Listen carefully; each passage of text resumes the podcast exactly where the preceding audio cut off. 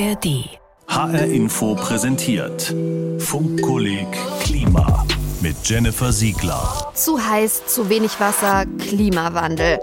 Mann, wer ist eigentlich schuld an dem ganzen Mist? Ihr? Ich? Meine Eltern? Von wegen. Der wahre Bösewicht heißt CO2. Und um den geht's heute. Alle Folgen Funkkolleg Klima findet ihr als Podcast in der ARD Audiothek und als Video in der ARD Mediathek. Wie wir das CO2-Problem in den Griff kriegen. Wir betrachten das ganze Klimaproblem jetzt mal als CO2-Problem, denn das ist physikalisch gesehen der Kern der Sache. Klimaschutz ist eigentlich immer der Kampf mit bzw. gegen das CO2.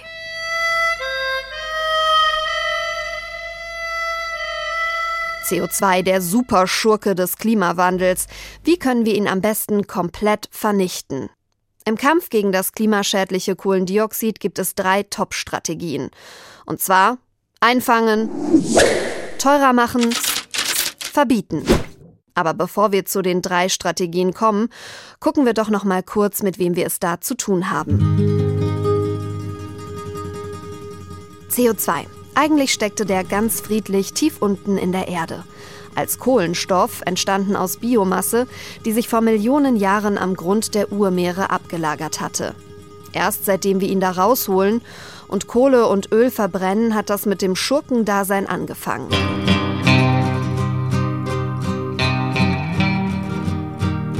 Beim Verbrennen verbindet sich der Kohlenstoff mit dem Sauerstoff aus der Luft und es entsteht Kohlendioxid, CO2.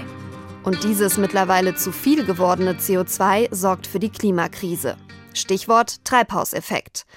Es gibt da diese Schicht von Gasen um die Erde herum, die die Erde aufheizen bzw. warm halten. Neben CO2 sind da auch noch andere Schurken, wie zum Beispiel Methan. Aber CO2 ist das Wichtigste. In Deutschland macht es, wenn man auf die Klimawirkung schaut, fast 90 Prozent der ausgestoßenen Klimagase aus. Und ja, völlig klar, dass wir CO2 und die anderen Gase in der Erdatmosphäre brauchen. Ohne diese wärmende Schutzschicht wäre es hier eiskalt, minus 18 Grad im Schnitt. Uah, Dankeschön, CO2. Nur zu viel ist halt schlecht. Also was tun? Schauen wir uns mal die drei Top-Strategien gegen den Klimaschurken genauer an. Nummer eins: Einfangen und einlagern, also quasi wegsperren. Das wäre natürlich super. Die Technik gibt es. Sie heißt auf Englisch Carbon Capture and Storage, kurz CCS. CCS-Technologien sind laut dem neuesten UN-Weltklimabericht unverzichtbar, um das 1,5 Grad Klimaziel überhaupt noch erreichen zu können. Denn der Treibhausgasausstoß muss ja für das 1,5 Grad Ziel bis Mitte des Jahrhunderts auf Null runter.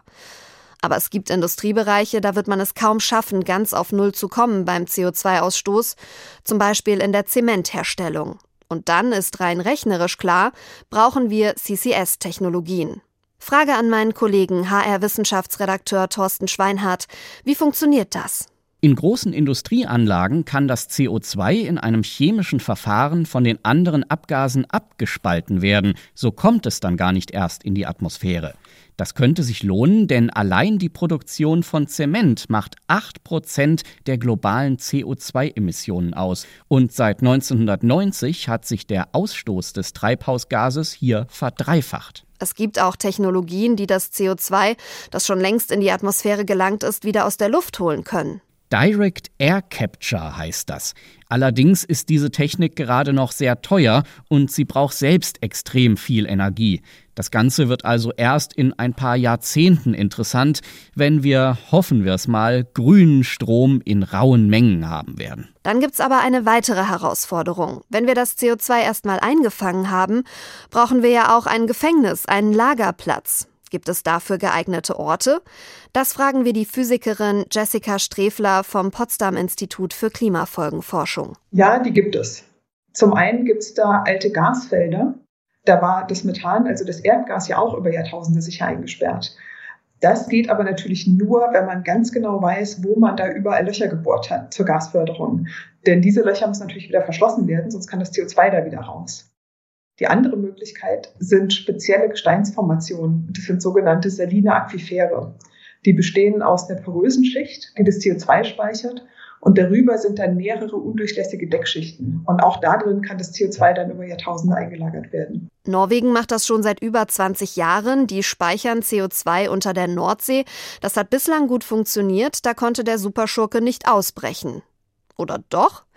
Wissenschaftliche Schätzungen besagen, dass in gut regulierten Speichern nur 2% entweichen. Und das in 10.000 Jahren. Das Entweichen von großen Mengen ist eher unrealistisch, weil das CO2 ist ja in diesem porösen Gestein gespeichert. Und da braucht es auch ein bisschen Aufwand, das wieder rauszuholen. Deswegen gibt es eher keine Gefahren für uns, für die Umwelt aber möglicherweise. Denn in diesem porösen Gestein, äh, da war vorher Salzwasser drin, das dann durch das CO2 verdrängt wird. Und da besteht die Gefahr, dass das irgendwo wieder rauskommt und wir nicht genau wissen, wo und dass da die Ökosysteme stört. Aber bisher haben wir dafür keine Anzeichen gefunden, also auch in Norwegen zum Beispiel nicht. Äh, das Risiko besteht aber trotzdem und darauf muss natürlich geachtet werden. Die Bundesregierung will die Forschung an der Speicherung von CO2 vorantreiben. Aber gemessen daran, was laut UN-Klimabericht nötig wäre, tun die Regierungen, auch die deutsche, viel zu wenig. Das schreiben rund 20 führende Klimaforscher und Forscherinnen in einem Bericht, der Anfang 2023 rauskam. 2030 müssten laut dem Bericht je nach Klimaschutzszenario weltweit schon 3,5 bis 5,5 Gigatonnen CO2 pro Jahr aus der Luft gefiltert und gespeichert werden. Ja, und im Jahr 2050 sogar bis zu 10 Gigatonnen. Das ist ein Viertel der Menge, die die Welt aktuell jährlich noch in die Luft pustet. Ich fasse zusammen. CO2 einfangen und wegsperren ist tatsächlich eine Option und auch eine Option, von der die Klimawissenschaft ziemlich einhellig sagt, dass wir sie brauchen werden. Aber die Zahl der geeigneten unterirdischen Speicherräume ist natürlich begrenzt.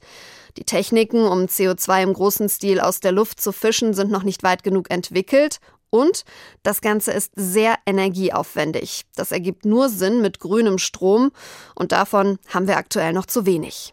Und wir müssen jetzt in den nächsten sieben oder acht Jahren schon die Emissionen runterkriegen. Dafür brauchen wir was anderes. Hier kommt die mächtige Strategie 2 gegen den Klimasuperschurken CO2 ins Spiel. Wir machen ihn so unbeliebt, dass ihn keiner mehr haben will. Und wie wird etwas unbeliebt? Wenn es sehr teuer wird. Der Preis regelt Angebot und Nachfrage. Das ist eins der Urgesetze der Wirtschaftswissenschaften. Und sich diesen Zusammenhang für den Klimaschutz gezielt zunutze zu machen, genau das ist die Grundidee hinter dem CO2-Emissionshandel.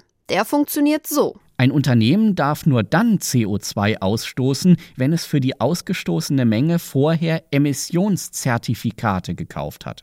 Und je teurer die Zertifikate sind, desto größer ist der Anreiz für das Unternehmen, weniger CO2 auszustoßen, mit sparsameren Maschinen zum Beispiel oder mit grünen Technologien. Der CO2-Emissionshandel ist die absolute Lieblingsstrategie der allermeisten Wirtschaftswissenschaftlerinnen und Wirtschaftswissenschaftler gegen die Klimakrise, weil man damit das Klimaproblem ganz elegant über den Markt regeln kann. Denn die Unternehmen können ja weiter selbst entscheiden, auf welche Technologien sie setzen und wo sie investieren.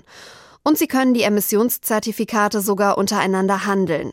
Wer das Klima schützt, kann die überschüssigen Zertifikate verkaufen und macht so im besten Fall mit Klimaschutz Gewinn. Klimakapitalismus sozusagen.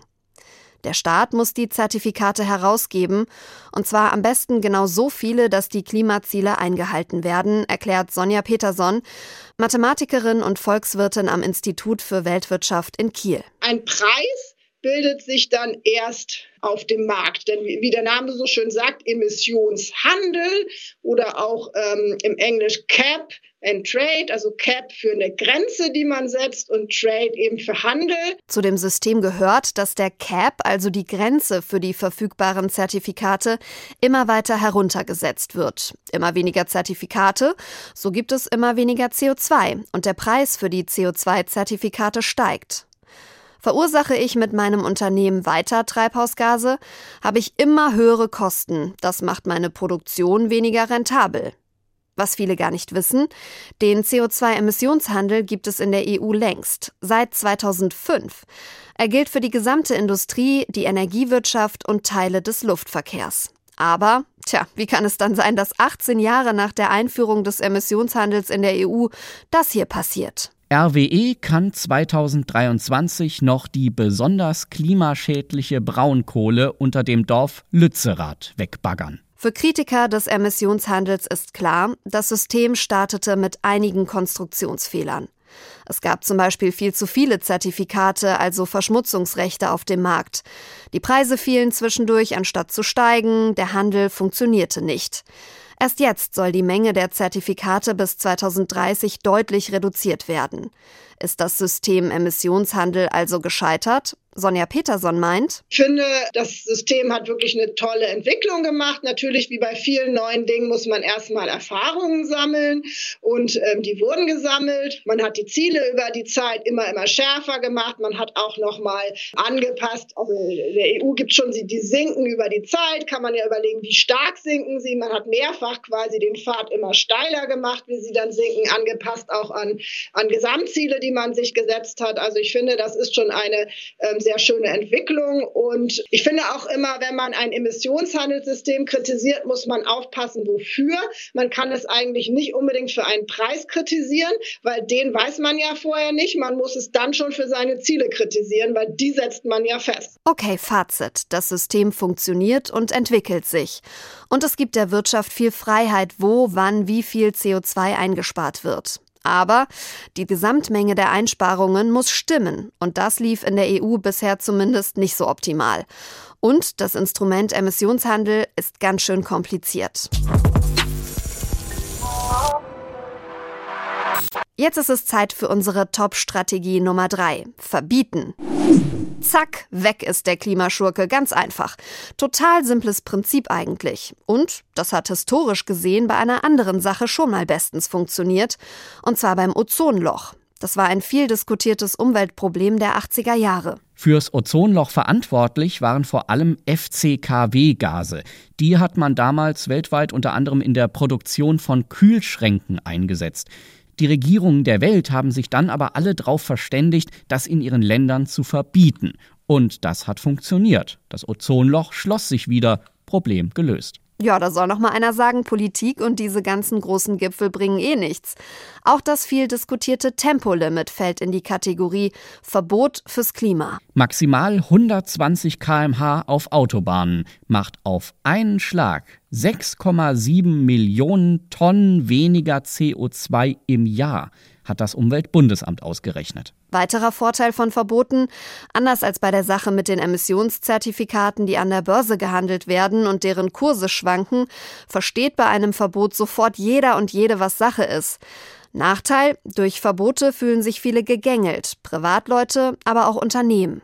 Für Sonja Peterson jedenfalls ist klar. Im Prinzip sind wir gerade da, wo man überall gleichzeitig ansetzen muss. Also man muss überall, wo es geht, vermeiden, man muss neue Technologien voranbringen, man muss neue Rahmen schaffen. Das ist, also ich bin ein Fan zum Beispiel der CO2-Bepreisung, aber ich nur, wenn wir jetzt an unseren zum Beispiel Mobilitätssektor denken, ist ja eins der großen Sorgenkinder, wo Deutschland ganz klar auch die selbstgesetzten Sektorziele verfehlt, wo die Emissionen seit Jahren überhaupt nicht runtergehen. Da reicht es natürlich nicht nur, einen CO2-Preis zu setzen, da muss man auch in Alternativen Alternativen investieren, in ähm, öffentlichen Nahverkehr, in vielleicht auch wieder ähm, andere Art der Stadtplanung, wo man sehr viel zu Fuß mit dem Fahrrad äh, machen kann. Das sind also drei Strategien, wie man an das CO2-Problem rangehen kann. Wegsperren, teurer machen und verbieten. Wenn man die politische Diskussion über Klimaschutz in Deutschland verfolgt, lässt sich feststellen, ganz oft versteckt sich hinter Meinungsverschiedenheiten die Grundsatzfrage, auf welche dieser drei Strategien man setzen sollte. Meist sagt dann die eine Seite, das und das bringt doch gar nichts, wir brauchen das und das und basta. Und dann steckt die Diskussion fest. Ja, und das ist frustrierend und es blockiert Fortschritte beim Klimaschutz. Die wichtigste Erkenntnis, die ich mitnehme, ist deshalb, alle drei Strategien gegen das CO2-Problem haben ihre Berechtigung. Sie ergänzen sich sogar gegenseitig und es bringt wenig, sie gegeneinander auszuspielen. Vor allem, wenn das Ergebnis politischer Stillstand ist und am Ende dann gar nichts vorangeht.